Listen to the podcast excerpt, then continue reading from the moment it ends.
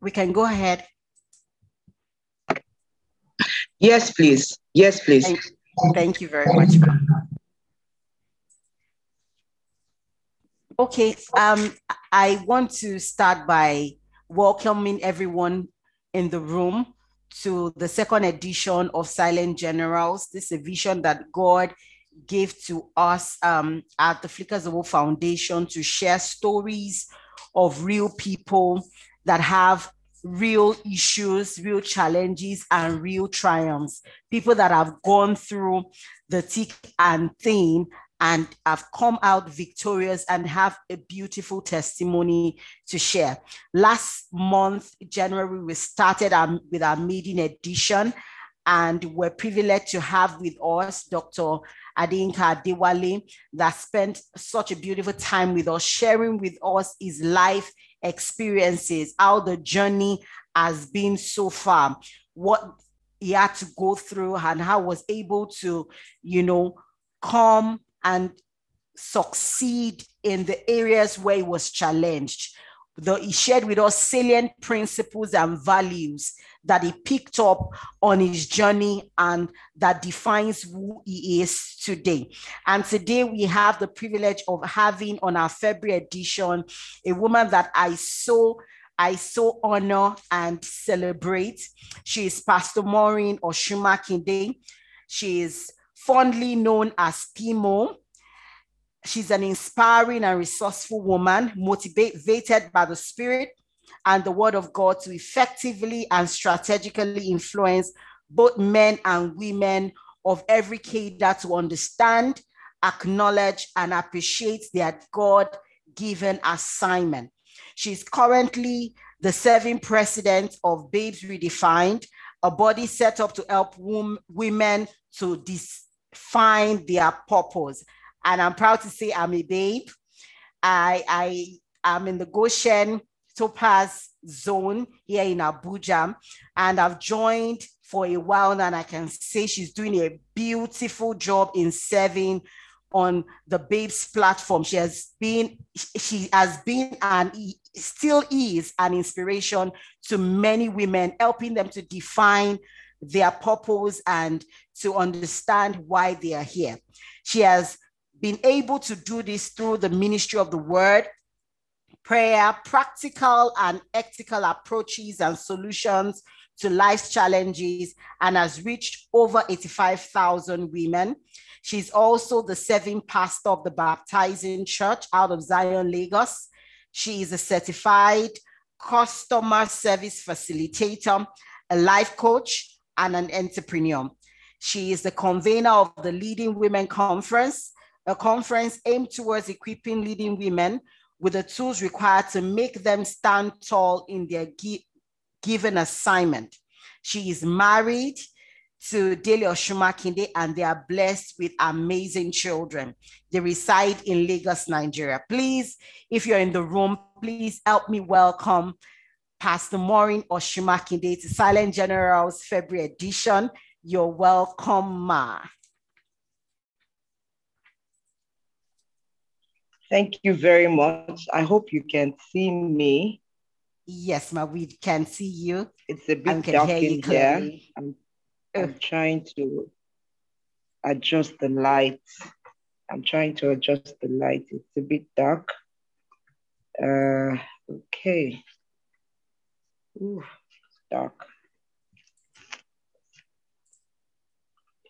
Just a minute. Okay,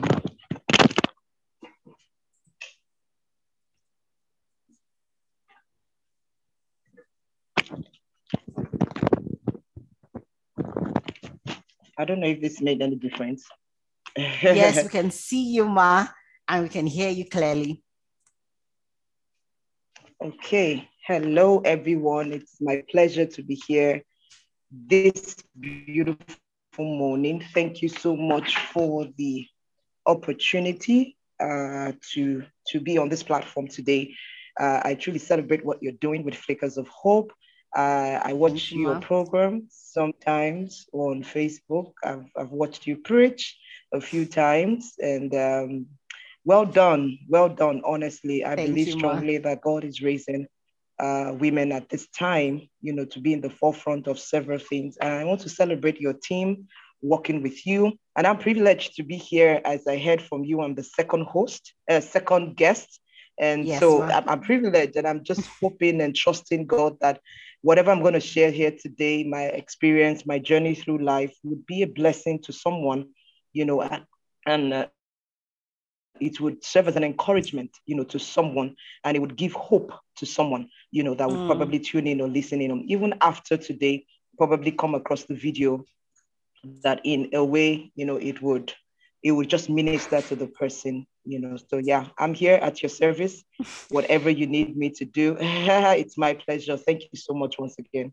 And Thank you so you. much, Ma. It's such an honor to have you as a second guest on Silent Generals. We're so honored because we came your way and you know, just like that. And you opened up to us to say, you know what, I'll be there. I'm going to honor, you know, the invitation. We are so glad and we're so excited about this conversation. I've I've I've heard you, you know, you know, funny funny thing, you know, how God, you know, has a way of bringing our paths you know, together in life and in destiny. I, I, came across you and Pastor Dele when I was seven in 2009 in Abuja. Wow. And yes, so Pastor Dele happens to be one of our patrons in the Corpus Fellowship.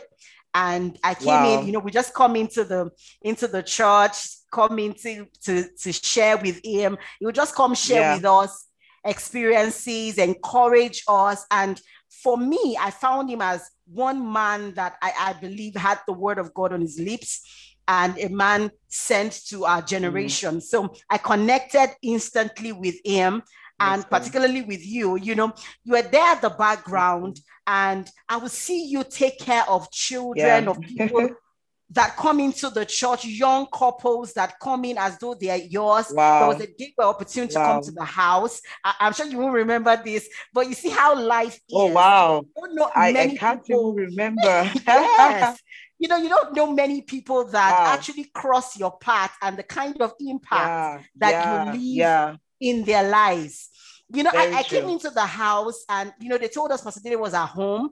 It wasn't in church. So we came in, I think about area 11 then, and we, we just right. came into the house. And I just saw you. You just welcomed us briefly. You were so busy. You were like, oh, he's going to be with us in a minute. But you, I saw a lot of children. I'm like, okay, how many children does that uh, Pastor have. and somebody said, no, that she does the more that she's she's the mother to all. That these wow. are just children. Wow. She would just take him. Their mothers are off to work or something. And that truly inspired me. And I'm like, okay, this is not just a regular wow. pastor's wife. This is a woman with a vision wow. leaving a mark and, and, and that stuck with me actually mm. and and i realized that you can actually live your mm. life taking care of people and having a large heart to accommodate as many people as God sends your way. I, I, that stood with me. So that's wow. a bit I could share about my wow. own experience encountering Yuma, wow. you know, that little time wow. in 2009. Wow. And, and it really stuck with me. So, so, so when I was just, you know, praying through and, and just trusting God for people that I would love to share.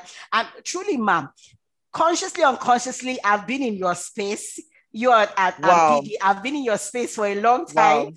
I just watch from afar and learn, you know, the things I see you and your husband do to the young generation and truly might inspiring. You, you, you don't know uh, uh, the far-reaching effect of, of what your life speaks for. And, and sincerely, I'm truly humbled and, and I'm so glad to have you today. So going wow. straight to our question, I, I want to ask so for the for the sake of people that are listening and will listen in, we want we want to get to know you, Ma. Who is Pastor Maureen Osunmakinde? Where is she coming from, and where is she now? Wow. Okay. Uh, thank you for that brief, um, you know, introduction. That that really caught me unawares. I didn't even know that we our paths had crossed at any point in time, honestly, and that is so it's so humbling, you know, to know. And that, that also speaks to the fact that whatever we do in life, uh, we need to be mindful of how we carry ourselves, honestly, yes, because you crossed my path about over 10 years ago, and I had no clue, I had no idea. Here we mm. are 10 years, 11 years after, I'm on your platform, and we're having a conversation, and something I did over 11 years ago still stuck in your memory, you know, and it's yes, still teaching lessons still today. So I'm really humbled and I'm thankful to God for that opportunity. So who is Maureen? Who is Maureen? Maureen is is is she's she's a lover of God. She's she's she's a daughter of God. She's one who has found grace and mercy and favor from God. Uh, she's not a perfect person, far from it. She's not um, uh, she's not someone um, who has everything figured out. She's someone who trusts God step by step, uh, precept upon precept. I don't always have all the answers. I don't have all the directives, but I've learned through my journey in life to trust God a day at a time. And um, I've seen Him do that with everything with regards to my life, my family, my ministry, my assignment, even with my children as well so yeah, um, Maureen is married, like you know, my profile said. Uh, been in ministry for this would be because this year is our 17th year, you know, married. And uh, I'd been a pastor in university, you know, before we left and got married. So roughly I could say I've been in ministry over 20 years. Uh, but I'm still in ministry because ministry is an ongoing thing. So I'll continue to be in ministry, you know, and ministry is defined in different ways. Ministry is not just about the pulpit, it's not just about, you know, having a church. Ministry is serving God's assignment for your life. And um, so it's been a journey for me. It's been a journey of learning, unlearning, relearning. It's been a journey of uh, growth. It's been a journey of um, seeing God unfold the purpose. It's been such an interesting journey for me. I've come to learn to know God more. Uh, whatever I thought I knew about God uh, some five, ten years ago, I just see it evolving year after year.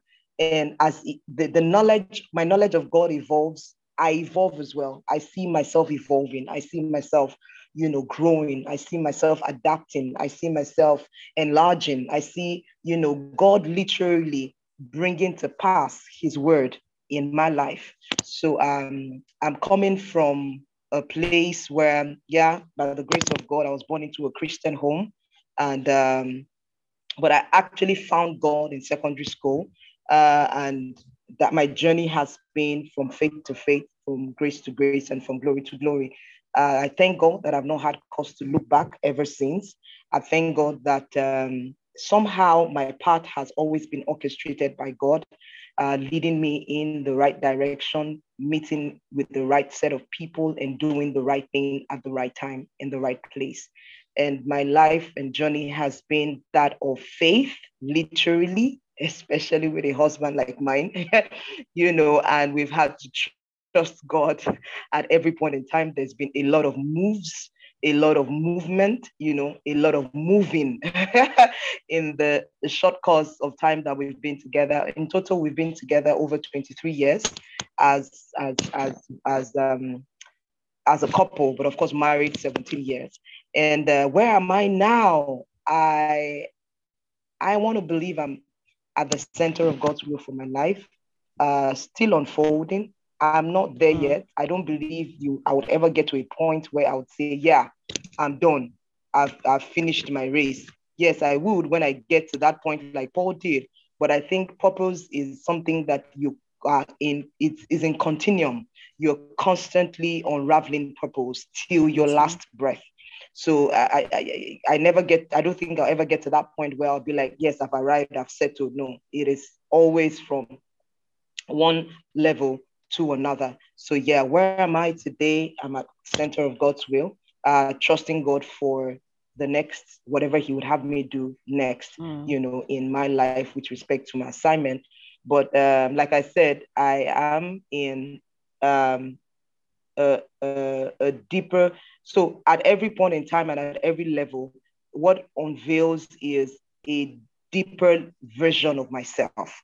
So I'm mm. seeing myself you know, being uh, uh, God, God, God keeps updating the version, if I can use mm. that hmm. word. So I keep updating, I keep updating. He keeps updating, updating. So where I am today now, still the same me, still the same purpose, still the same assignment, but it's been updated. Mm, yeah. An updated version. Wow. Thank you so much, Ma. Thank you so Thank much, Ma. So that, that, that would take us to the second question. In in the heart of of our organization in Flickers of Hope, what we do majorly is um, to reach out to the younger generation, helping them to see life through the correct and true true lens. So uh, I want to know what, what were the defining moments for you as a young person in your journey wh- while you were growing up? You know, at what point do you say, no, this, this is a defining moment in my life. This this this experience shaped me as a young person into the woman that I am today? Mm. I would say first and foremost, unequivocally, is uh, the day I got born again. My, my born again experience caps it all for me. That's just the truth. And this is not just to sound overly spiritual, but even if I do, I'm spiritual. So it's okay to sound that way. But my being born again, the day I met with Christ or the day he met with me, you know, I think it just kind of like reordered a lot of things for me. It kind of like just put things in perspective. So, like I said, I was born uh, into a Christian home, as it were. Yeah, we're Anglicans. Uh, at some point, my parents started attending Redeem and became more serious with their faith. But I remember I was still in and out. I went to a girls only school in sec- secondary school in Ondo State. And um, I remember, you know, I had some clique of friends, and whenever we went home for holidays and we came back, we always had gist about the parties we attended and what we did and all of that. So I was coming back to school this particular holiday with you know, a lot of gist for my friends, and I was expecting to get a lot of gist from them.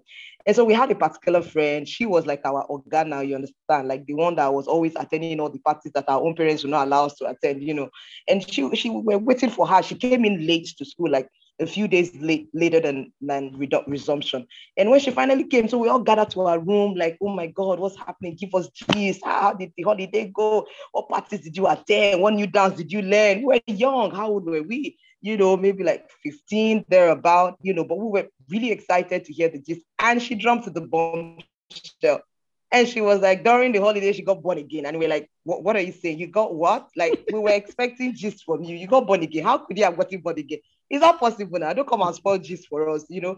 And, you know, she went ahead to let us know uh, she met with Christ and, you know, how things are changed. And I remember leaving her room that day. And I felt like, Maureen, what are you doing? And amazingly, during that same holiday at home, I'd attended a program where I rededicated my life, supposedly, but nothing happened. You know how you just rededicate your life because mm. you had one very emotional message no about message. hell and fire, hellfire and all that, and then you're like, hey, I don't want to go to hellfire, you know.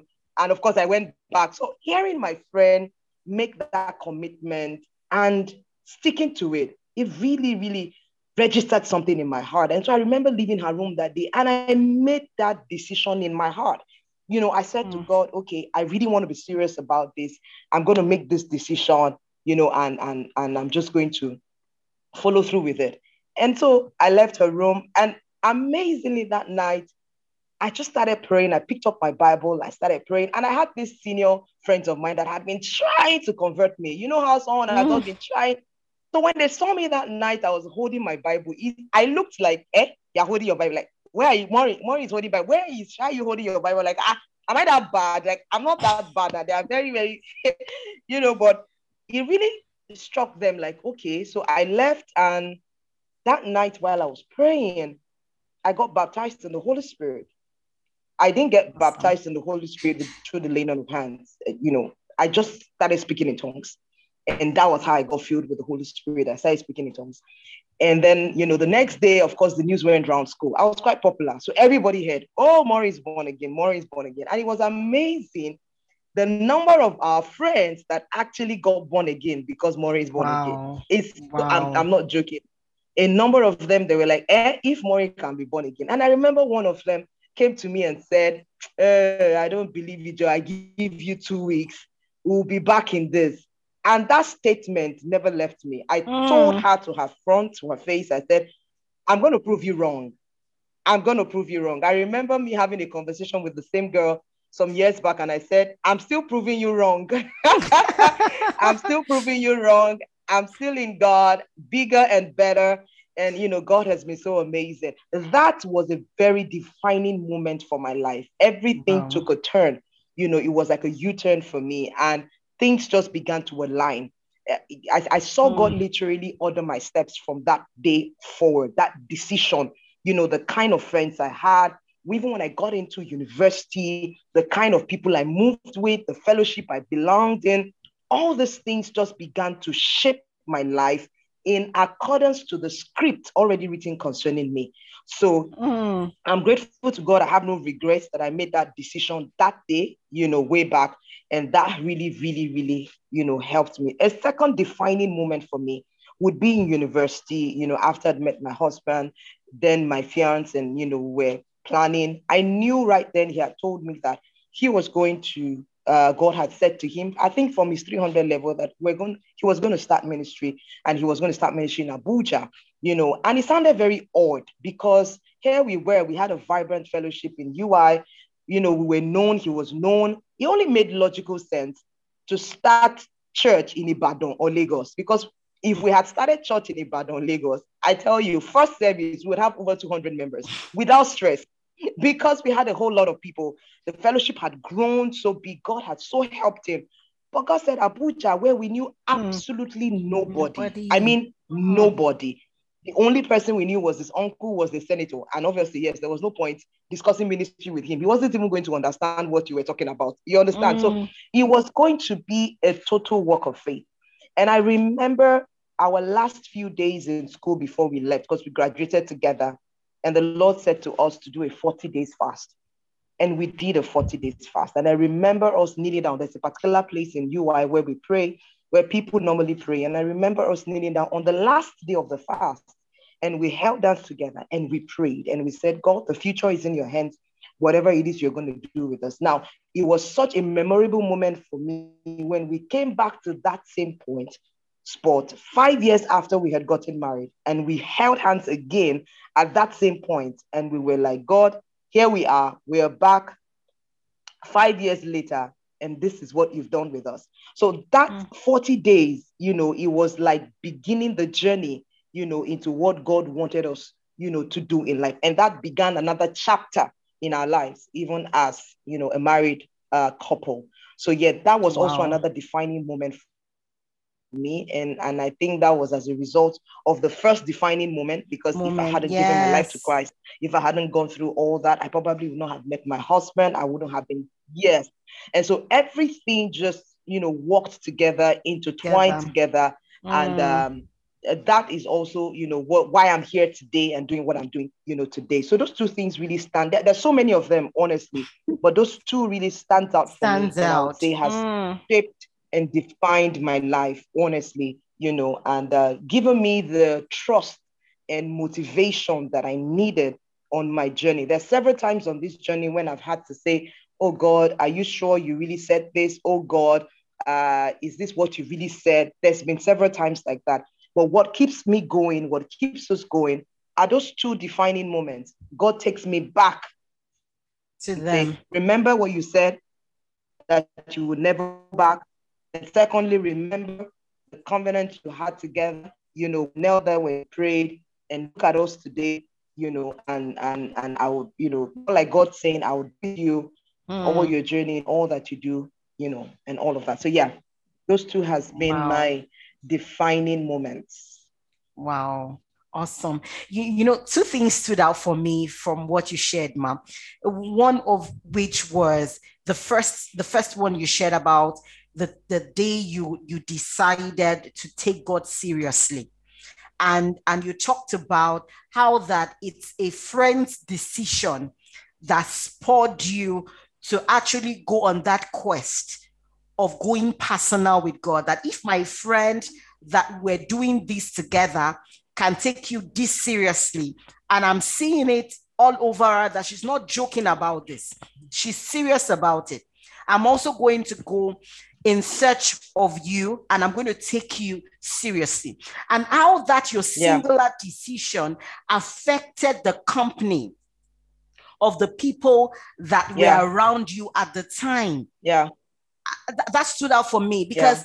I've, I've always been, uh, you know, very strong believer of the fact that in a pack of people, there's always a leader the leadership yeah. role of individuals yeah.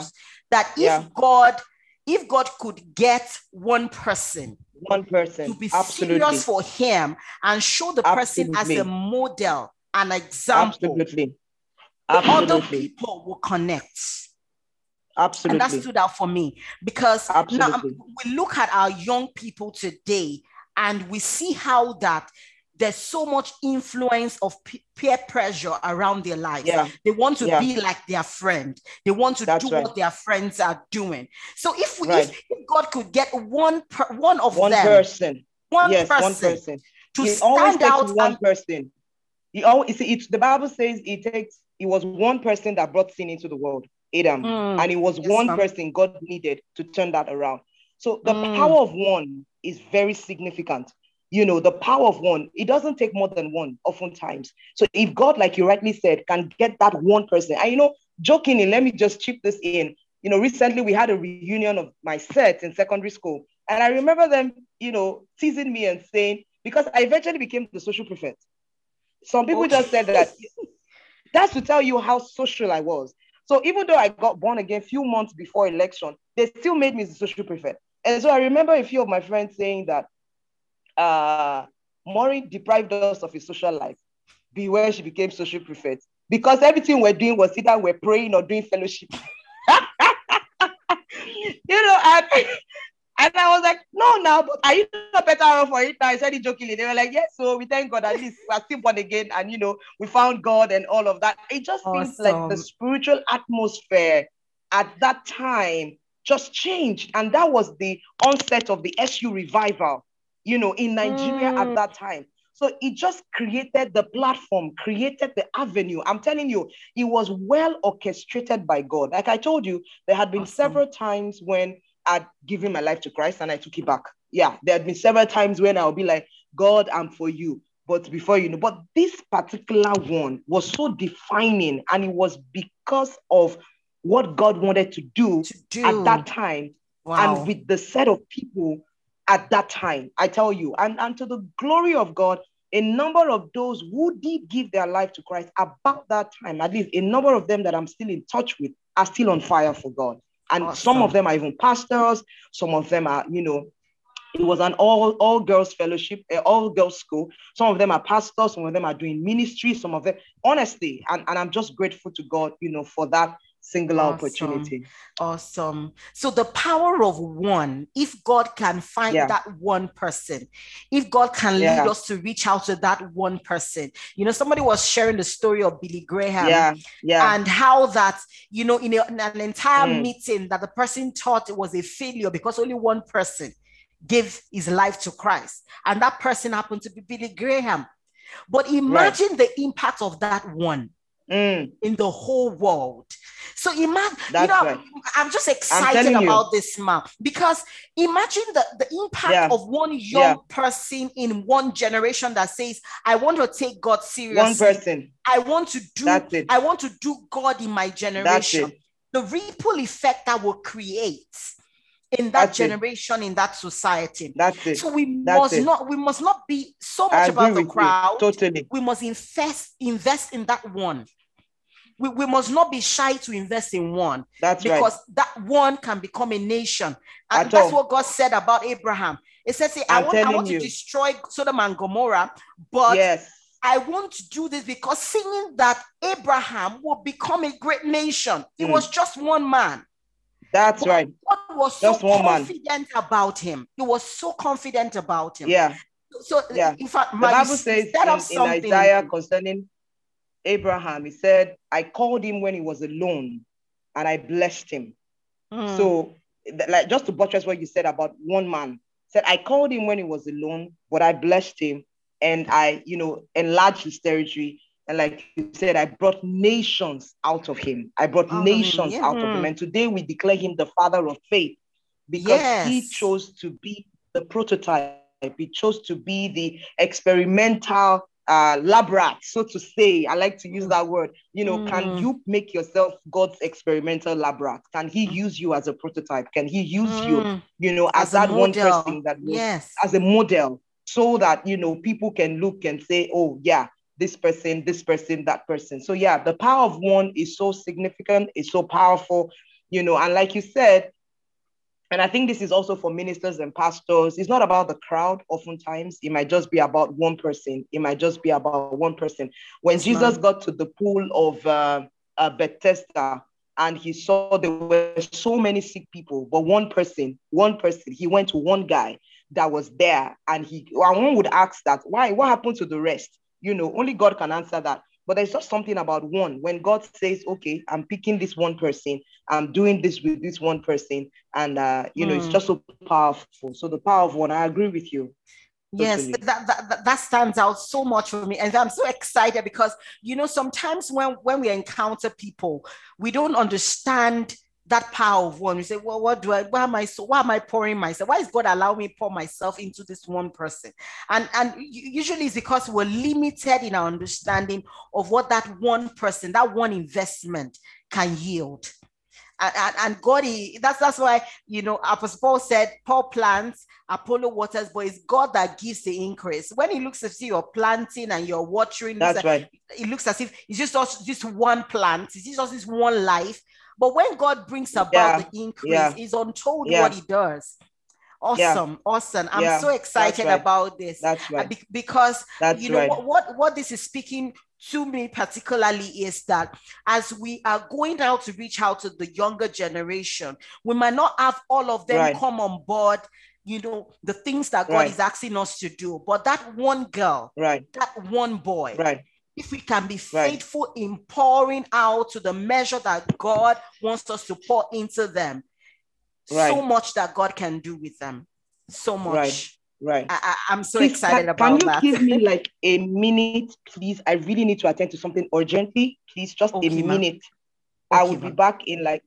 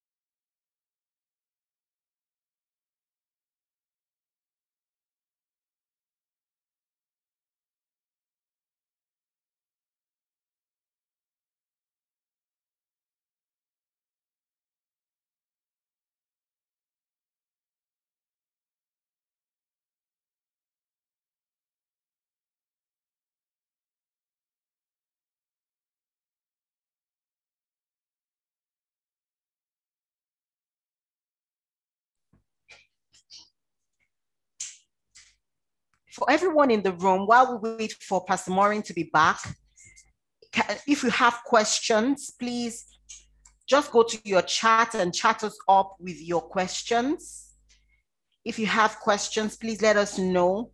For everyone in the room, please let's have your questions. If you have questions, please just type it in the chat and I'll take the questions. Then we can also type in the things we've been getting you know, the light we've been receiving from the conversations we're having with Pastor Morin. Just type it in, what you're getting, the, the feedback. Let's have your feedback about what you've been getting from, from these conversations with Pastor Morin. Let's have it. And if you have questions, please just drop it in the chat. We'll read it to her, then we'll have her answer them. She, she I, I think she's back now.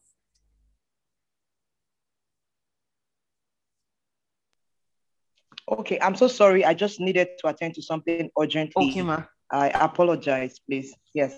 Yes, ma'am. Thank you.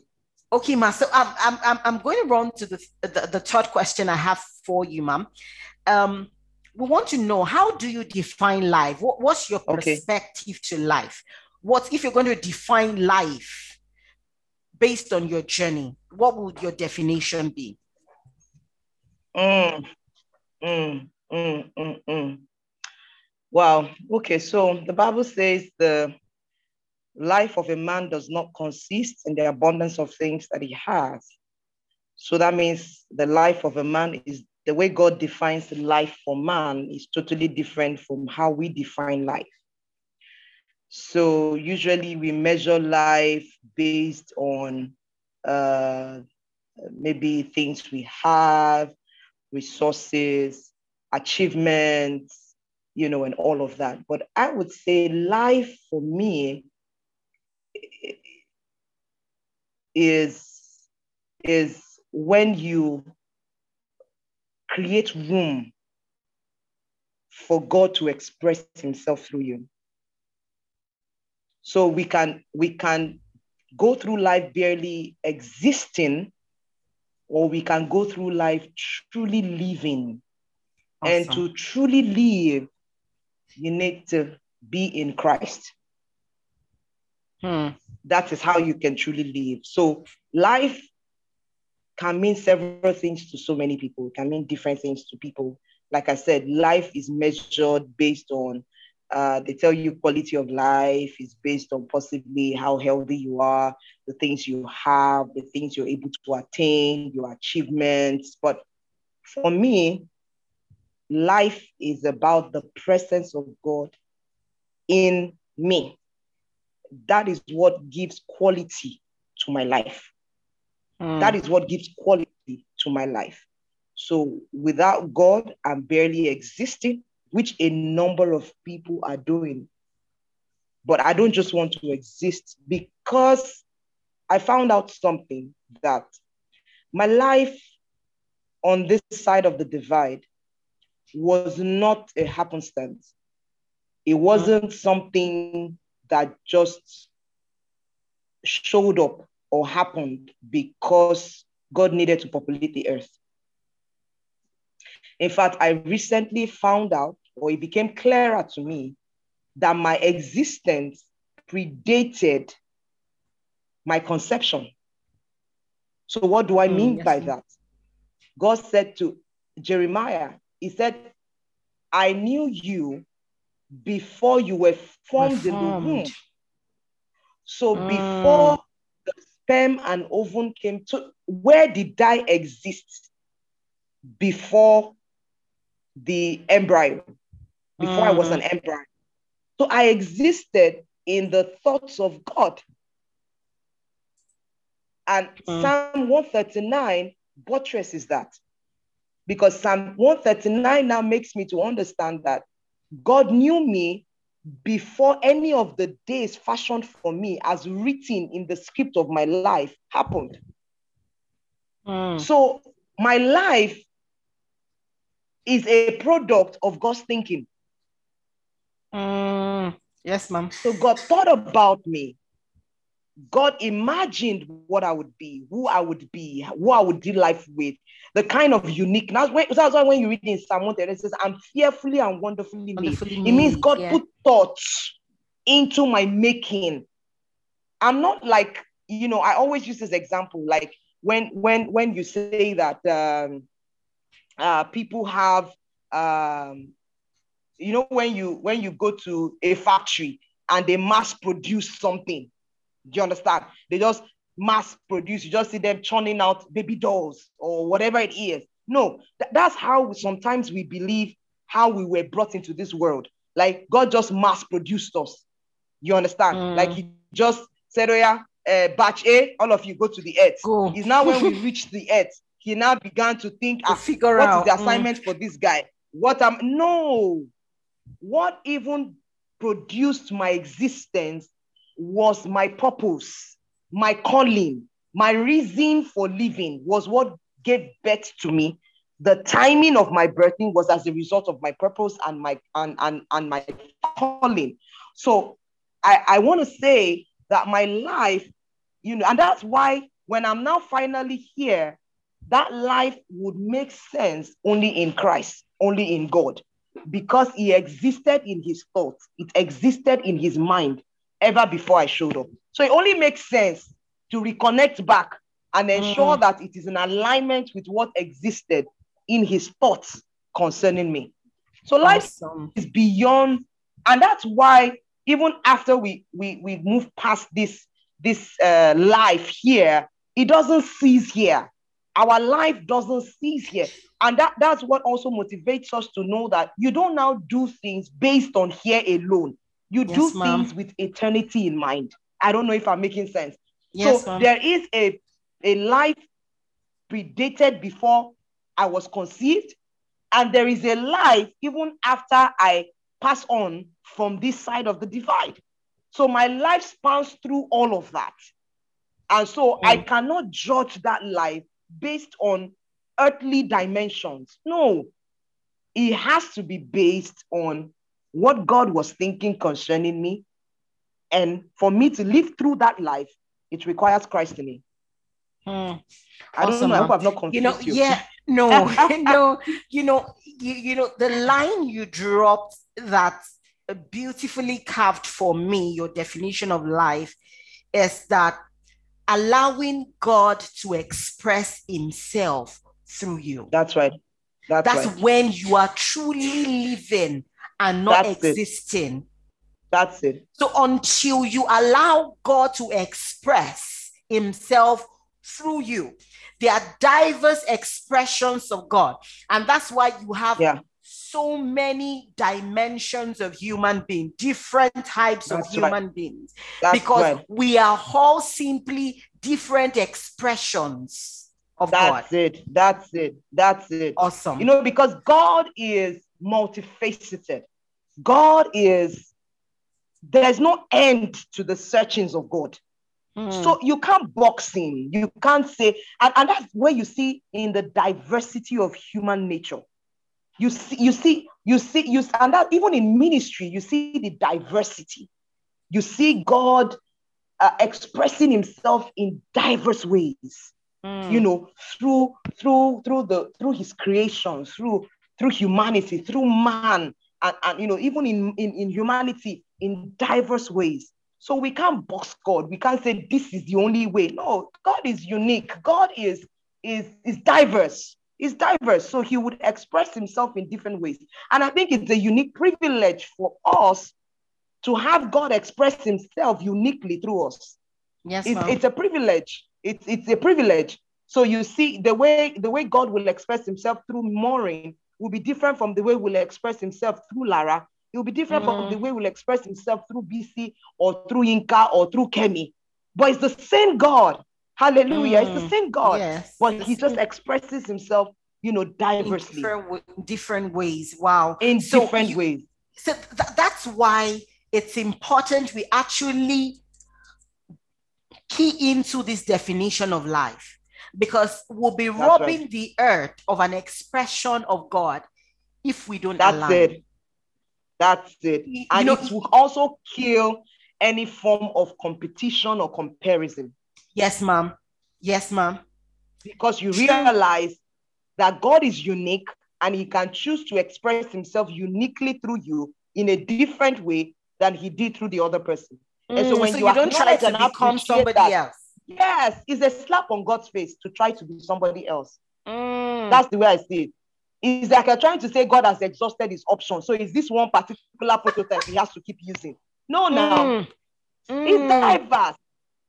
It's the same God that walking through Paul to the Gentiles, that is walking through Peter to the to the Jews. To the Jews. The yes, God. ma'am. Mm. He's the same God, but he expresses himself diversely. Yes, you know, and I think yes. appreciating that, embracing that liberates us. He liberates yes. us. He puts us in a place where I'm not in competition with you. God has he's not exhausted his options. He's not exhausted. See, the, the the the diversity in God cannot be cannot be exhausted. Mm. So yeah, let, let, let me show forth the glory of God the way I can. Why do you think the the um 24 elders they keep bowing down every time? Because they see they see another glory of God. Dimension of God. They see another glory of God I'm Wow. telling you. So it's like every second, God is just unveiling, unraveling, and he's just and they are just like, wow, there's no Wow. end to the mysteries in God. There's no Mm. end. so, so my, you know, every time we come in contact with another person who yields to God and allows God to express himself in his or her life is another time to be wowed. And you're just yes, you're just wowed. Oh yes, you know, there was a time Yes. I was say, I was say, I met someone, yes, and, and I said, and I said to myself, Oh, my father has a lot of children. This I've, I've never seen this kind, you know, my husband and I were, were jokingly, you know, saying something about the fact that if you want to really see the different sides of you that you've never seen before, continue to have children. yeah. I'm you telling you, realize You realize A is different from B, that is so and true. B is different from C, and C is different from D. Honestly. And like you said, Ma, Honestly, God is not exhausted you. options. You will not give birth to a child that looks like this, At the all. first one exactly. So God is not exhausted. at all, we can't be exhausted. at So all. Let live your At all. life. Allow Him to express Himself generously through you, That's it. and That's be it. the, That's the it. next wow of the world. Yes, yes, that's it. So profound, Awesome. so profound. Awesome, Mas. Uh, Because of our time, I'm, I'm so enjoying myself. I, I believe everyone Right. in the room i- i- i- is just catching on on the light we're receiving from this conversation. Amen. Amen. You know, the, the next question we have for you, ma'am, is that many people blame their families for the outcome of their lives. We've encountered people that they tell us, ah, I wish my father was a Mhm. Tedola or Dangote. I wouldn't have turned out like this. Did the kind of family Mm. you were born into contribute for good or bad to the person you have become or your life experiences? Mm. Um, okay, so I'd like to read somewhere. It's one of my favorite scriptures and is in um, Psalm Psalm 139, just to buttress the fact that we we don't we there's, cer- there's certain things we don't have control over, and that is the family we're born into. You don't have control over that you have to trust God's judgment with regards to Mm. that. You can't decide that. So it is God, the Bible says, is the one that sets solitaries in families. So it is God based on your assignment and your purpose in life. Decide the best medium through which you should Mm. come. Awesome. So even though you don't have it all together, even though even people who were born in dysfunctional homes, they didn't choose that family. God chose that family. Mm, I, I hope we're understanding. So we need to trust God's judgments in making choices on our behalf. mm. So he chose the family because he has the bandwidth for the bigger picture. okay. No one would have believed that a Joseph should have been born into a family of brothers who would desire to kill him. Mm. Yes, ma'am.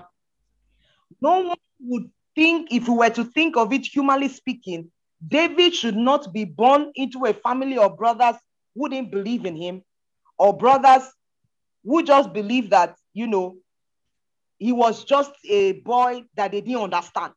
They didn't understand David because here was someone who was either in the wilderness singing one song to God, uh, co- coming up with a particular hymn, and they didn't just understand him. You know, like my husband would say, he came home today and said he met the bear and he killed the bear, and you still Mm. sent the same young boy back into the wilderness, Wilderness. and he came back and said he met lion and he killed the lion.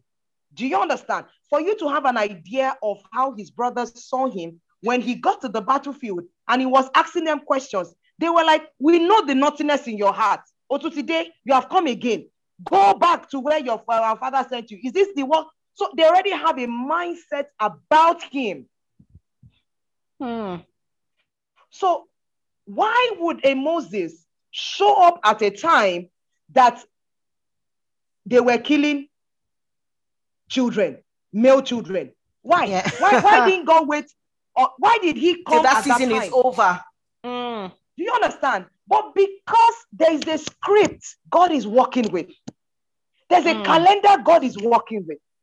And regardless of what is being said or what the kings of the earth are doing, God's plan will come to pass.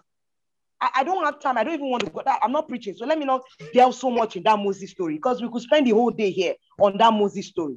Because the Hmm. truth is that Moses showed up at a critical time when he didn't have age mates. They were killing everyone. Why was it to that those parents? Do you know he could have been born to another parent that won't have enough faith like his parent to keep him for three months? And that would have been the Mm. end of Moses. True, ma. Yes, ma'am. So the truth is that there are certain things we don't have control over. We have to trust God that you know what you're doing. Yes, outwardly speaking, it doesn't look like the perfect family. Like I said, I was born into a Christian home, Christian religious. We weren't exactly we're Anglicans. My mom was not, my parents were not, you know, they were not pastors or anything. It was at the early age stages of my life when I'd gotten born again, they became born again and you know started attending Redeem and all of that. But I would practically say I found Christ for myself. I didn't exactly Mm. get any helping, as it were, from my parents. So it's not like today that parents today are enlightened and they are born again and they're already guiding their children in the path of righteousness. And that's where I said the the the the uh how does the Bible put it? Uh the, the calling for election, you know, the fact that you've been elected by God for an assignment or for a purpose. There's a scripture in Romans 8. The Bible says are good. Everything works together for our good. He says, for the Mm. good of those who love God, one, and for those who are called according to his To purpose. his purpose. So when Yes, you are in purpose, when God has a purpose for you, He would ensure that everything you wanted to be born in. America, but you were born in Nigeria, is part of the plan. It's part of that is Mm. what you need for your fulfillment of your assignment. Oh, I Mm. wish I was born to your $10 family, but here you are, you were born in Ajegunle or in Mushin. It was part of it. Yes, you had a dysfunctional growing up. Yes, you were born to a polygamous home. I would use a li- life example, and that is my spiritual father, Pastor uh, Dr. Tunde Bakare. He was born to a megally polygamous family. His mother was the last wife of, I think, six or five wives of his father. And to tell you how large polygamous the family was, his mother, the, the firstborn of his father, was older than his mother. Now you get what I'm trying to say. he was such a big polygamous family. But he was born into that family. And look at him today. He was a Muslim. His mother was a Muslim. But the kind of upbringing he had was made possible because of the kind of mother he, he had, even though she was a Muslim. And today, Mm. whatever he's doing in life today, he would always refer to that woman. That, but for Truth, that woman in my life, I would not be here today. Even though she was a Muslim. So Mm. someone is thinking, maybe I should have been born to a Billy Graham family. Maybe I should have been born to a Kenneth Hagin family. No, even if you were born to a Muslim family, God knew what he was doing and he orchestrated it. And Yes, he ma'am. knows how to call you at the right time Mm. for the right purpose, for the right assignment. So when it comes Mm. to families, I always tell people, you cannot you cannot judge God unfaithful with regards to that because he's all knowing and he's all seeing. He understands and he knows how to put us in families. Your Mm. mother's DNA, your father's DNA, which even goes beyond your parents, your grandparents, your great grandparents, Yes. their Yes, ma'am. DNA also affects who you turn out to be. So To that you were fixed into that lineage is part of God's plan and God's agenda for you. Awesome. I Awesome. tell you, I will say this lastly. Imagine God had to bring a Ruth from Moab into the lineage of Christ. There's yes, a reason why. There's a Mm. reason why. So that she can become the great grandmother of David. There's a reason why. Was it that there was no other person in, in Bethlehem that God could have raised to be the mod to marry uh, Boaz? No. But God has a Mm. script and he's working according to that script. You know, Oh, and, and you know, he's working according to that script. So honestly, Oh, our families have a role to play. And God is the one that knows, you know, how perfectly, but the role they play is not a function of whether they are perfect or not. That's just what I'm trying to say. It's not a function Mm. of whether the, they gave you the perfect environment or, you know, they were the perfect family. Some people were raised in homes where the fathers were terrorists. And somehow growing up, they are wondering how were they raised like that? But it was beneficial for their purpose in life. God knows who Mm. such peop- what such people would have turned out to be if they were not conditioned in that kind of family. Mm. Beautiful. And You I know know- we're racing with time. So yes you, you know ma what, what you highlighted for, for me that that stood out is that god trust god with the medium yes, we must learn to trust him with the medium god has right. the intent is the carrier of the intent is the carrier Yes. of the message and he's saying That's this right. is the medium because of those i want to receive those that will receive this message are not in america yeah, they are in Yeah. nigeria so i can't send you to america no, as a no. message or as the Mm-mm. medium when the receivers are Yeah. not there And sometimes you need to go through Nigeria. You are still going to America, to oh, even be relevant in america Nigeria. You need to have your foundation in Nigeria. There are certain experiences you need to have in Nigeria that will shape you into who you are going to be in America. Mm, mm. Awesome. So trust And I God. did, and I also want to add quickly Oh. that it's not even a function of your present life now, because it's not about your life alone. It's about several others that are connected to you. oh, beautiful. So when I say God sees has the bandwidth, He's looking at the bigger picture that you don't see. yes, So ma'am. He's seeing your children's children, how they Mm. are connected to you and connected to your lineage and connected to the assignment. So He's Mm. calling you and bringing you through that family. It's not just about momentary, you know, existence. No, it's deeper than that. It's deeper God than connects that. all the Wow. dots. He can see everything. He can so it's b- based both your past, your present, and your future. That he looks holistically Ali. before he decides Mm. where to put you. And everything is a function of your purpose and your assignment. Yes, ma'am.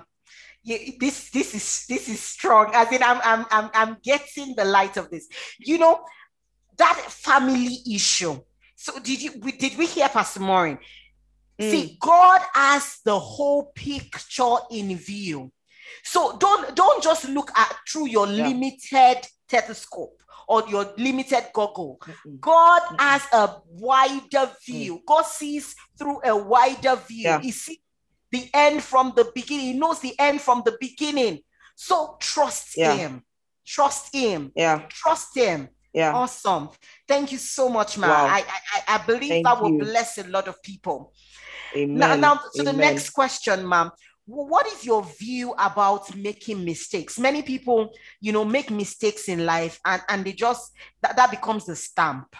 They say, Oh, I've made a Mm. mistake, and that's it. What is your view about making mistakes? And how does it define a young person's journey? Mm. Okay, so uh, still connecting to what I said lastly about, um, like you rightly but- buttress, God knows the end from the beginning and all the in betweens, like I like to always put it. So there's nothing you do that catches God unawares. There's Mm. absolutely nothing we can do on this earth that God will now say, Ah, I didn't know that we were going to do that. Then he ceases to be God. Mm, he ceases to Mm. be God. But because he is God, he he see. Did we think that God didn't know Abraham would marry, uh, would take um, what's her name now? Hagar. Aga. Mm, God knew. You think we didn't know God knew? God knew he would. So at the point where God was calling Abraham, God already knew that, okay, this will happen, even though he still took him through the process. But at the end of the day, God ensured that everything worked together for our good. Now, I want to buttress on that scripture. It's in Romans 8. The reason why everything works together for your good is because there is a purpose. Mm. And that working together for your good is the checkmate God uses over the devil. Mm. So the devil is limited in his knowledge. As against how we always think that the devil knows all things. No, he's not all knowing, neither is he all seeing. So, because of his limited knowledge, sometimes he thinks he has cornered us based on some mistakes. But the checkmate with God is that the Bible says, with the same temptation, he provides a way of escape. Escape. So when we find ourselves that we've made mistakes, where God now shows that he's God, is that he uses that same mistake, turns it around, and uses it for his glory. That's why you Mm. begin to hear quotes like, he takes your mess and makes a message out of your out mess. of it. that is the sovereignty of God at work. So I'm not one to say because you're a believer, because you're born again, you cannot make mistakes. Or when you make mistakes, you are now out of God's plan for your life. No, we make mistakes. But the most important thing, David made a mistake. But did you know that that mistake produced the next king, Mm. Bathsheba? Yes, if we stay with the mistake and not move past the mistake, we would not see the glory outside of the mistake. But if we Mm. stay with the mistake and say, ah, you you you slept with Bathsheba, hey, that's the end. Oh, God cannot use you again. How can you, David, David, anointed man of God? Yes, he made his mistake. Bathsheba actually took in, had a child. David went to God in prayers, prayed over that child, fasted, and God said, No, I'm going to deal with you and I'm going to take that child. But it's so amazing. And I hope you know that Bathsheba was not the first wife of David, neither was she the second wife of David. But yet, God said Solomon will come from that same Bathsheba. Mm. So, honestly, we cannot say because we've made mistakes, it limits what God wants to do. And I let me add, it now also does not give us license to knowingly now make mistakes. Do you understand? To knowingly now do wrong and say, eh, be everything will work together for our good. No. No. What I'm saying here is that when we find ourselves sometimes in situations where we make mistakes, we can't help it. In in in God, as believers in God, God Mm. has a sov in his sovereign nature to make everything eventually work out for your good. And that's why you find people went into prostitution, got born again, and they become missionaries to prostitutes. You find Mm. people who have done wrong, they've messed up, and then somehow they find their way back to God, and God uses that same thing to make a message out of them and to make ministers out of them. So yeah, I personally, I, I, I I don't write people off. I make my own mistakes. Eh, We make mistakes as we journey through life, but we don't stay on the mistake. And that is where the Bible says Jesus said, having loved his own, he loved them to the very end. The confidence we have is that the kind of love Jesus has for us is not conditioned. It's not the love that when you make a mistake, he withdraws. No. The Bible says, having loved them, he's committed to loving you to the very end. And that love is what keeps bringing you back, you know, until you get to that point where you're firmly rooted and grounded and you mature over and above those mistakes. So, is there a time where these mistakes will not become a daily part of your life? Yes, that is called maturity. But at the Mm. point where you are growing as a babe, you would make mistake. Even if you look at it naturally with children, they make mistakes as they are growing. But a time would come, like the Bible says, you are no longer treated as a baby. You come to maturity. You no longer feed on milk, but you begin to feed on the raw meat, food. Mm. solid food of the word of God, which is able to build you, which is able to make you strong and firm. So Oh, awesome. personally, I, I don't think mistakes come come with life, but when it when it happens in God, God is able to turn it around for his glory. Mm. So, So we don't so- write people off. We don't write people off. So you are, you are not a write off because you made a mistake. No, no. It's important no, that you you take your mistake, you put your mistake in God so that yes. God can write a beautiful message from that mess. That is it. That, that, that, that it. that's so instructive. Thank you so much, ma'am. Um, we're just going to run along um, to the next question. There's so right. much moral decadence. I, I know you have three beautiful children, two daughters are teenagers, particularly. And we live in a world where, in fact, I was saying to someone that it looks as if the level of moral decadence in our society has heightened by the introduction mm. of technology and all that. And mm. moral decadence has become so prevalent. Good mm. morals seems they no longer seem to be in vogue. Everybody mm. wants to ride along the wave of what is happening on the on the social media, on the television, mm. and all that. Ma, can you give mm. us a breakdown of some moral values you hold so dear? What experiences, what how they have helped you in your experiences in life? Those moral values that you hold so dear that every young person must learn and hold also so dear. Okay.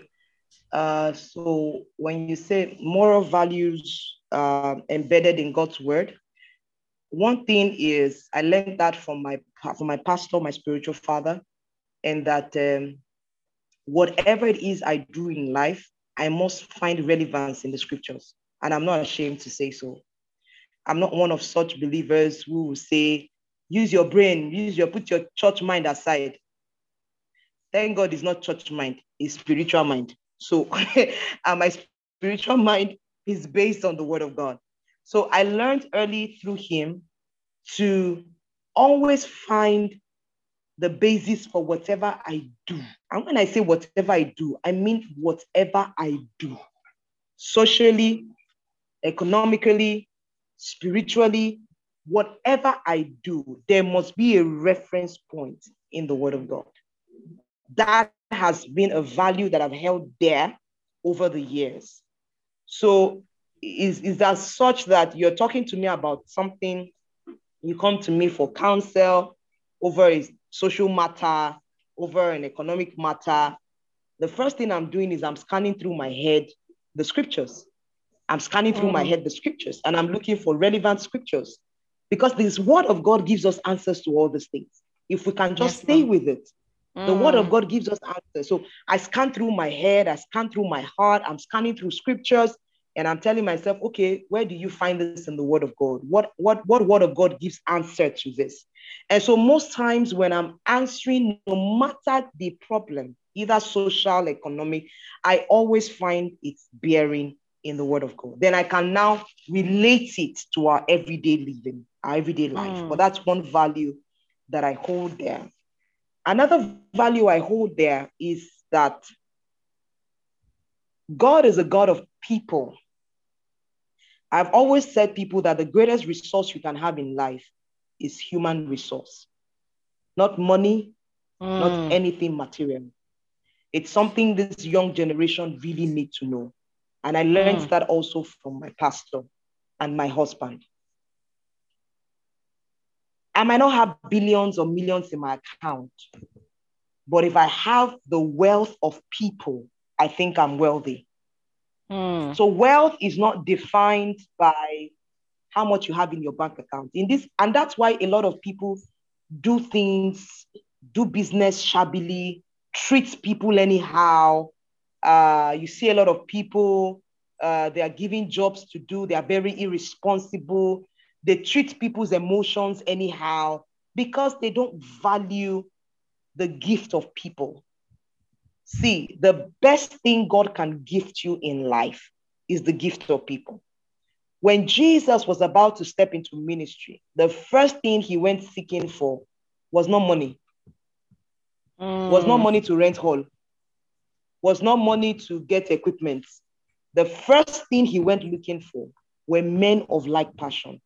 And amazingly, those men were not even men that looked like it. So that takes mm. me to mm. my third value, which is acknowledge God in everyone, regardless mm. of stat- status, regardless of the level they're in, because you never can tell. I learned a big lesson from one of the messages my husband preached when he was talking about Abraham. And he said, Our ability to identify God in human form is such a gift. When those three men came and they passed by Abraham, they didn't put on their forehead that I am God. But Abraham was able to discern God in them. Mm. And he invited them over. But the mistake we make oftentimes, especially this younger generation, is that we are only looking for what is beneficial to me now. Now we are not futuristic in our thinking. That will probably be my fourth value, whereby we are just looking for anything momentarily. No, think about legacy. Think about the future. Invest in the future. Pay it forward. Pay it mm. forward. Don't look for things that will just satisfy momentarily. We are often driven, and that's what drives what we do, how we do business, how we interact. So I've said I've said four things now, I believe. So the value yes. of people, understanding that God blesses you with people, you're a wealthy person. Because you get to a point in life where money would not answer all things. mm. The Bible says in Egypt that money failed. Failed. At some point, money failed in Egypt. And it's amazing that what gave the, the access for the Jacob and his other sons, sons. back in uh, wherever they were was a son that had gone ahead. Ahead, yes, ma'am. Joseph. But for Joseph, they, they, they, they wouldn't have, have known that there was yes. a place for them in Egypt. And they didn't just give them any place, they gave them one of the choicest places in Egypt. Mm. So I've seen it happen a lot in my husband's life. I've seen it happen a lot in my life. I've seen it happen a lot in my pastor's life, whereby the gift of people will mm. make room for you. Where you don't, if you don't have a dime, but you are blessed with people, they will give you what money cannot buy. Mm. I tell mm. you. So invest in that. Allow God bring into your life relationships that would that would position you in the future, mm. that would make way for you, that will make things happen for you. And usually God will always set you up, you know, to do those things. And so I also said don't be so now, now, now. Minded. What does it do Think to me now? How is it beneficial to me now? Pay it forward. Think about the future. Mm. Invest in people. I mean, Jesus only spent three and a half years with 12 men. And because of those 12 men, today we have a gospel. Because yes, of those 12 men, we have a gospel. We have something. Do you understand? So, yes. yeah. And the truth is that in doing that, his bills were paid his needs were met. Yes. At the end of the day, we never heard Jesus going begging for food or saying that he didn't have money to do ministry. God would always raise people to sort that out. So mm. first things first. So first yes. things first. I think I think I would say, you know, with regards to this generation, those are some of the values that have shaped my life, that has helped me, and I've kept in the front burner of my life. Mm. So I'm not about my what I want to gain and, that's what propels me even in ministry. So I, I don't go for platforms because of uh, the, the kind of uh, uh, fame it will give me or the kind of visibility it will give me or whether or not. No, because you never can tell, you know, the people God will bring your way. I've met, even by virtue of Babes Redefined, I've met so many people that I never knew from anywhere. And just by interacting with them, meeting with them, today they are one of the my best support system so it wasn't about money. It wasn't about mm. resource or anything material at all. Awesome. Awesome. So delayed gratification is key. This generation must always, we must learn. The younger generation must learn yeah. delayed gratification. Yeah. It is not always about yeah. the momentary benefits paid no. forward. Thank you. Thank you no. so much, Ma. That, One more thing, so if I may add, especially yes, with this generation and with social media, is that we also have to bring ourselves to that place of maturity where the accolades we desire is from God and mm. not from mm. men. Yes, ma'am. because it's easy to get carried away by the number of likes, the number of uh, comments, the number of bam, deep, mm. word, preach it. But mm. if we stay within, you know, the bandwidth where God has placed us, whereby we are constantly in check with God, and the person we are seeking affirmation from is firstly God, not any man, and not even any one social media person that doesn't even know you like that, mm. but is just moving. You know, the same people who said Hosanna today said crucify him crucify tomorrow. him so you honestly cannot base your life on what people are saying yes, what ma'am. you should base your life is what god is saying. And i'll quickly say this to buttress that. At age 12 jesus was almost going to get carried away by what the elders in the temple were saying. They mm. were hmm. saying wow such wisdom from a young boy. The bible says he was listening and he was asking them questions and they were asking him questions. So I'm sure those elders were willing to take him, they were rabbis, they were willing to take him under their wings. And that was why Jesus was comfortable to stay with them three days and not be bothered about his family. He felt he had come, you know, to the place of, mm. and when they accosted him, he said it. He said to them, Should I not be about my father's uh, uh, uh, assignment? But thank God for the kind of parents that he had. He submitted himself to them. But do you know that he submitted himself to them for 18 years? we had absolutely nothing, nothing. about Jesus. Yes, mm-hmm. nothing. No social media like he didn't even have a social media account. He was underground, but he was.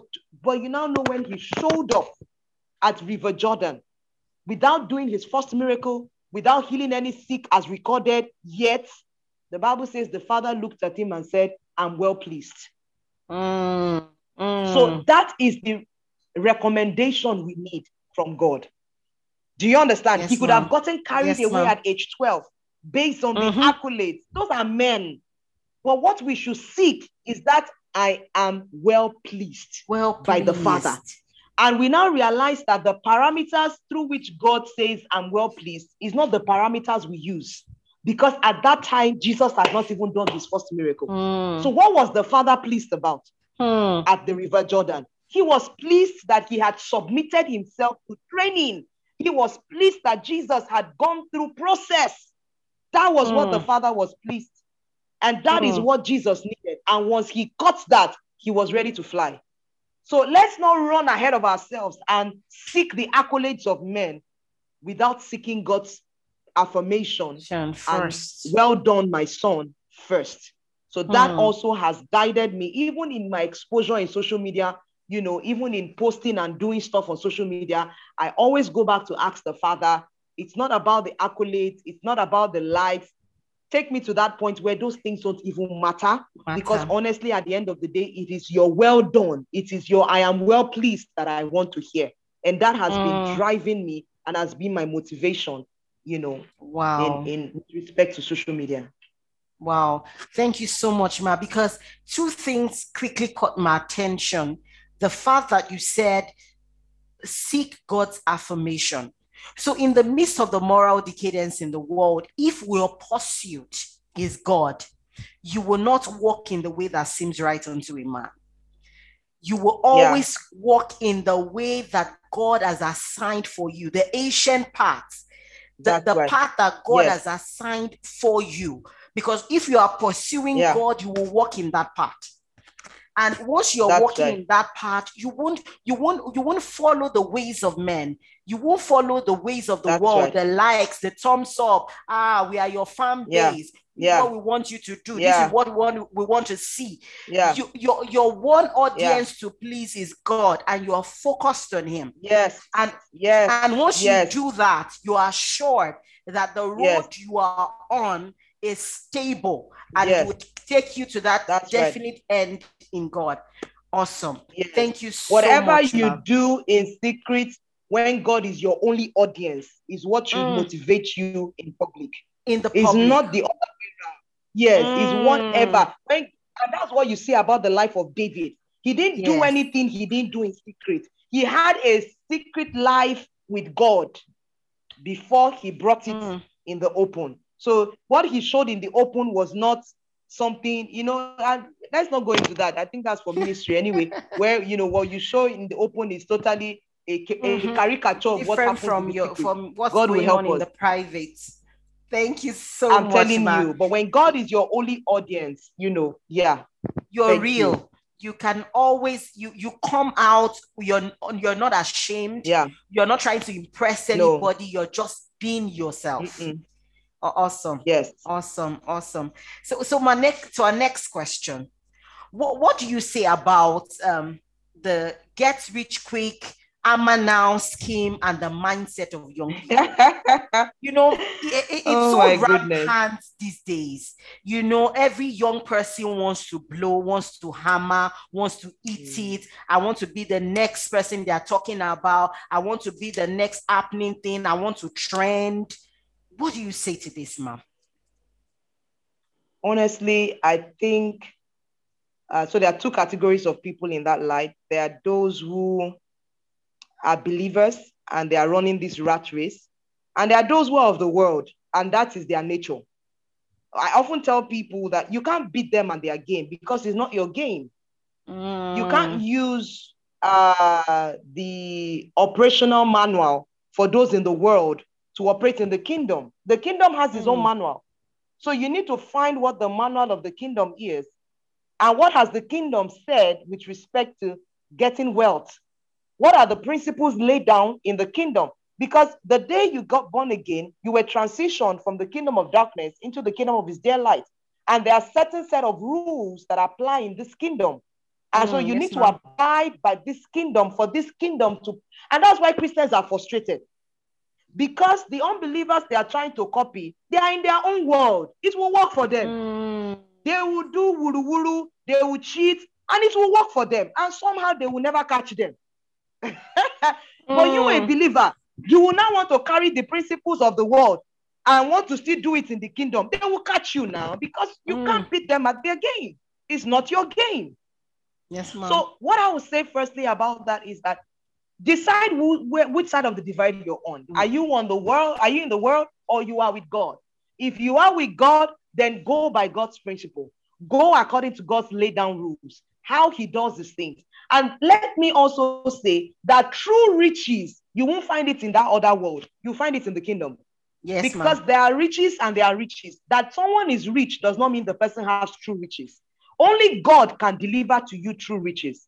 Yes. And true riches is as such that it will not, uh, what's the word? It will not, uh, it will not, uh, you know, the Bible says we lay up riches where moths will not come to destroy. destroy. So that is true riches. And it's a mindset. So once you get that mindset, you understand that whatever resource comes into your hand as a believer, it's not about you. It's about God and his assignment. And it doesn't mm-hmm. cost God anything to give you the wealth of the nations. It doesn't cost you anything Yes, ma'am. because God is establishing his kingdom. The Bible says the kingdoms of this world have become the kingdom of our God, and we will reign in that kingdom. And so, Mm.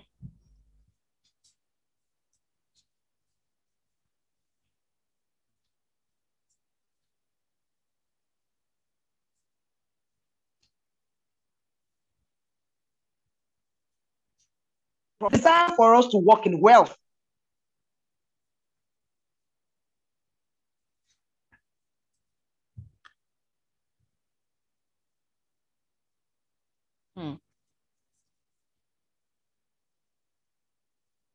Oh, the network, the network.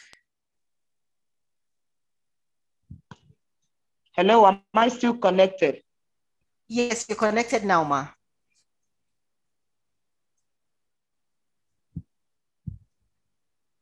Hello. Hello, Pastor we can hear you, ma.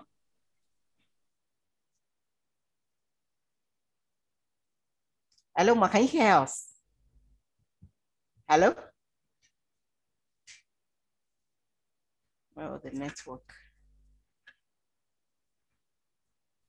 Can you hear me? Can you hear me? Yes, we can hear you now. Yes, you can hear you now. Okay, can, you can hear me, right? Yes, ma'am.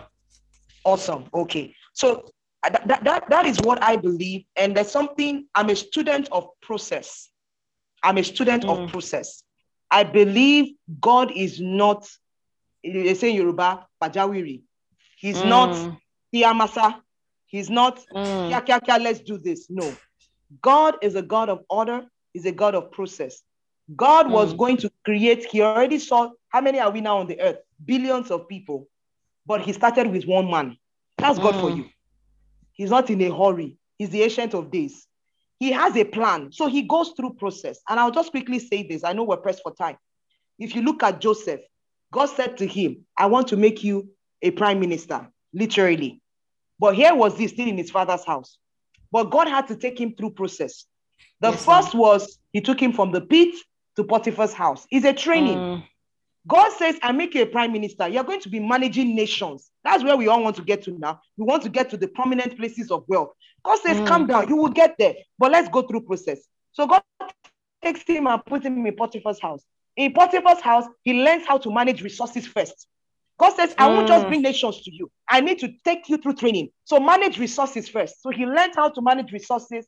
When the time was right, something happened. God took him to the prison. He got to the prison. He started learning how to manage human resource. Mm. The first mm. resource was material resource.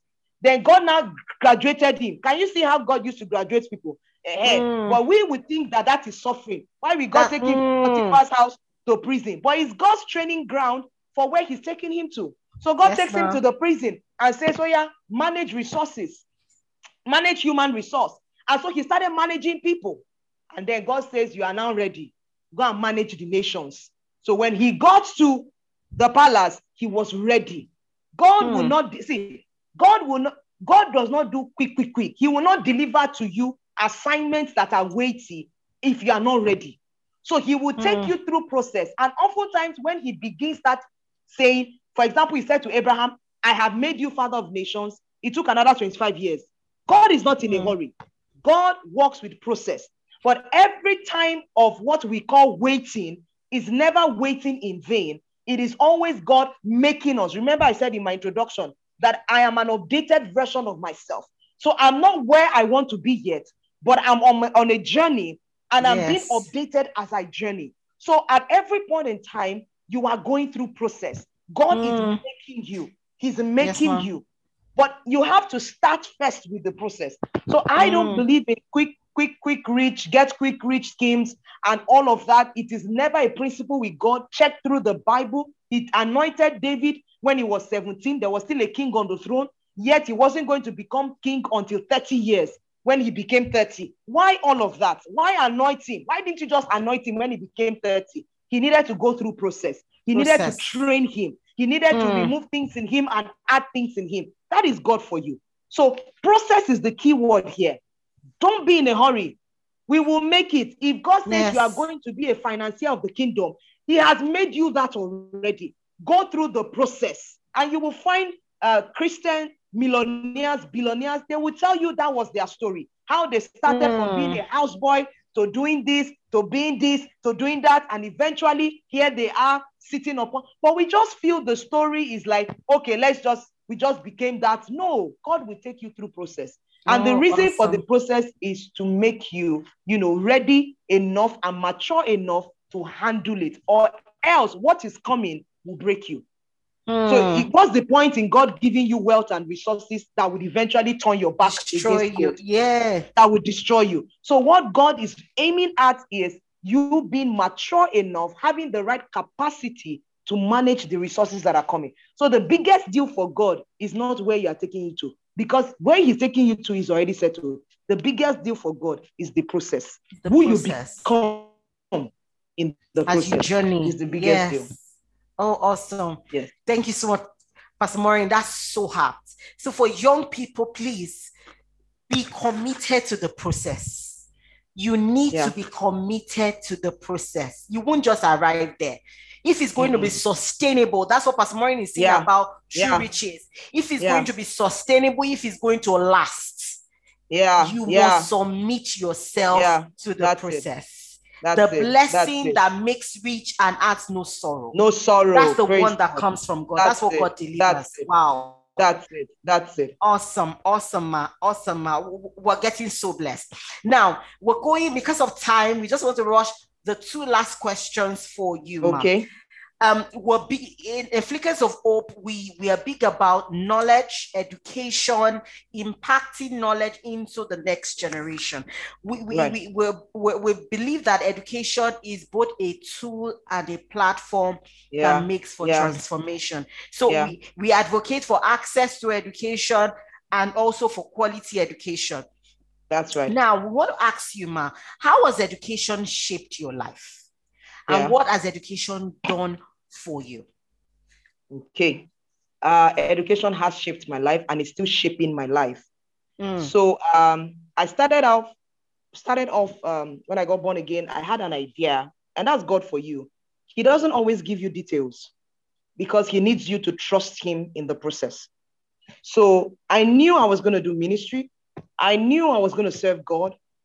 But based on my knowledge then, I knew what I could discern was church ministry, pulpit ministry, which is what I had available to me then.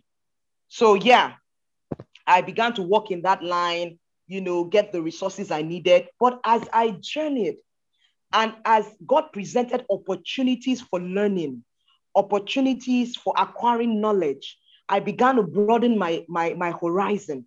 I began to broaden my mind. I got the opportunity to travel. I began to see God express himself in different ways. The purpose of God, that original purpose, God began to streamline it. He began to zero in. He began to define it. And then I began to understand that, okay, yes, I have an assignment, I have a ministry, but it's not necessarily pulpit ministry only. So Babes Redefine came about. And even at that, I still felt, oh, okay, let's just reach out to women that are going through stuff. But as I began a journey with God and with knowledge and education, I began to see that there's a, there's a side of social entrepreneurship within the assignment. There's a social mm. assignment within the assignment. So I began to see that I'm not limited to the four walls of the church. I began to understand about the seven mountains of impact. I began to understand that God is not limited to church on Sunday and during your weekdays. God is actually raising an army to infiltrate into all the sectors of the world. Education and knowledge gave me this. Mm. If I had stayed within the four walls of the church, I would have limited myself. I would have thought all there is to ministry was preaching on a Sunday morning and preaching on a Wednesday evening but my exposure to knowledge, my willingness to learn, my willingness to move out of my comfort zone, my willingness mm. to, to, to seek knowledge. Now, not the wisdom of this world, though, but the wisdom that is from God. But I want us to understand that everything we see, the Bible says, was created by God and for God. So everything was created by God. So there's no spirit, our spiritual life, my financial life, my social life. It is one mm. life expressed in diverse ways. So the same life I carry as a spiritual being should be expressed in my social life, should be expressed in my finances, should be expressed in my marriage, should be expressed in my interaction with people, should be expressed with respect to my NGO. So I would greatly say education has greatly helped me in broadening my mind. And even where I am today, and I see it also with my husband, he's currently doing his PhD. And that's one of the reasons his mind is broadening his mind in terms of now zeroing in, beginning to see the role of ministry in his life assignment. So it's hmm. like God now begins to to really define that purpose. I don't know if I'm, I'm making sense. Yes, so yes, ma'am. With, with, with, with the general idea of your purpose. But as you journey with God with knowledge, with education, with exposure, you begin to see it, you begin to narrow in, and you begin to zero in into mm. what you want. Some people, God is calling them into politics, but He won't start with politics. He probably start with you being in church, playing keyboard. Some people, God is calling you into the mountain of entertainment, but He will start with you playing drums in your church. And so you are wondering, ah, but gradually, as you're playing drums in church, you begin to broaden your horizon through knowledge, through education, And then you begin to see, oh, there's a gap in this industry. There's a gap in Mm. this industry. You now begin to streamline. Oh, I can actually come and be, and before you know it, you are training people. Awesome. And before you know it, you become a voice in the entertainment industry. But you started Mm. by drumming. So Mm. I believe so strongly in education. I believe so strongly in acquiring knowledge. I believe so strongly in gaining wisdom. And I believe so strongly in, in every time being willing to come out of the box and just allow God, you know, take you through the journey of life and, and through all the things that happen around you. Even Jesus, all his parables, he always used stories of things happening around him around us. Yes. story. So yeah, we're sent to the Mm. world. We are not we're not heavenly bound and earthly useless. We're not heavenly Mm. bound and earthly useless. No. And and when we say earthly useful, it's not just about the pulpit in the church. No, you carry your pulpit to the marketplace. You carry your Yes. pulpit into every Yes. strata of life. Yes. So for me, Mm. that, that is what education has done for me. That I've not limited myself to church. Babes Redefine Mm. gave me that opportunity because if I'd carried my church mind to Babes Redefine, I would have limited myself because there are diverse of people, and you need to have emotional intelligence to manage diverse of women with diverse of issues and diverse Mm. of so many things, you know, and, and you find out that God is the same God who has called you into all of that.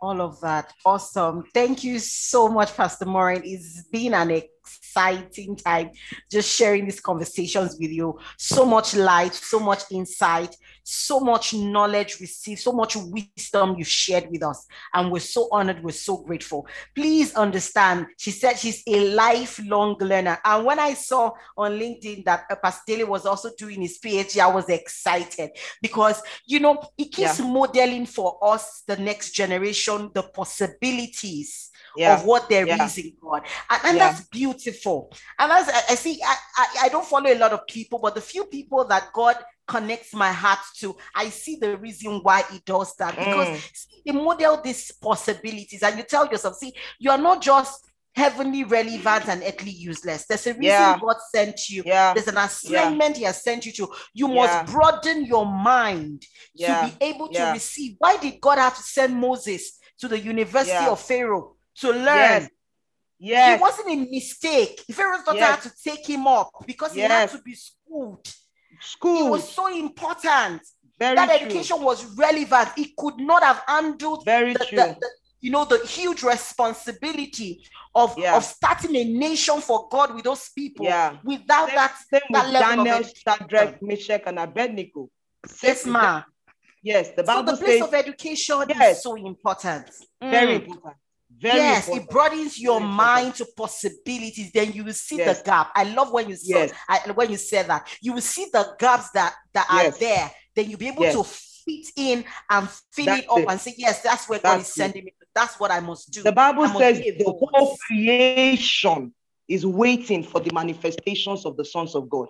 Yes, He ma'am. didn't just say the church. He didn't say Mm. the unbelievers. He said whole creation. whole creation. So there are so many things subject to futility that is waiting for your manifestation. And it's not Mm. just about church. Church is just where we get equipped to be relevant in the kingdom. So Yes. there's a there's something bigger than church that God is doing. It's called the kingdom.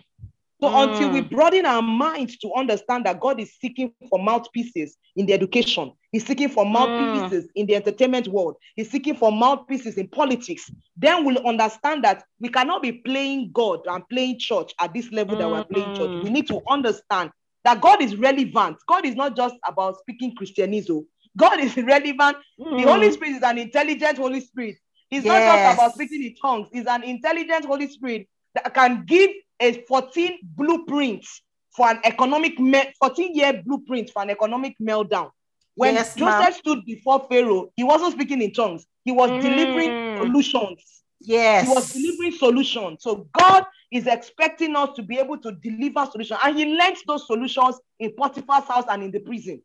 He just he Mm. just tweaked it to serve nations. It's the same thing. It's the same principle. The same thing. The way he managed Potiphar's resources, the same way he managed people in the prison. He just tweaked it and brought it to manage nations. That's all.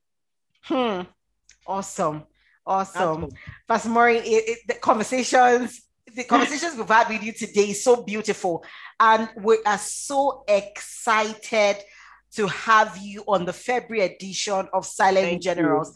Thank you. Sincerely, you've been a blessing to us. We've had you. such meaningful conversations, and we would will let God. you know the beautiful things that as the Lord instruct our heart that we'll do with these Amen. conversations because we know that it's not every young person that has access to the internet. So we're, Yeah. we're trying as much as possible to break down these conversations Mm, Mm. different mediums that we can use to reach out to young people all Amen. over the world that they can Amen. understand this they can come to terms with real people that That's are right. sharing truths not Yes. just all this all the lies they are seeing all the lies on online Mm, the content that have been doctored Yeah. to make them be that this is how they should live and and and, and you know express themselves to mm. hear truths that can truly shape their lives.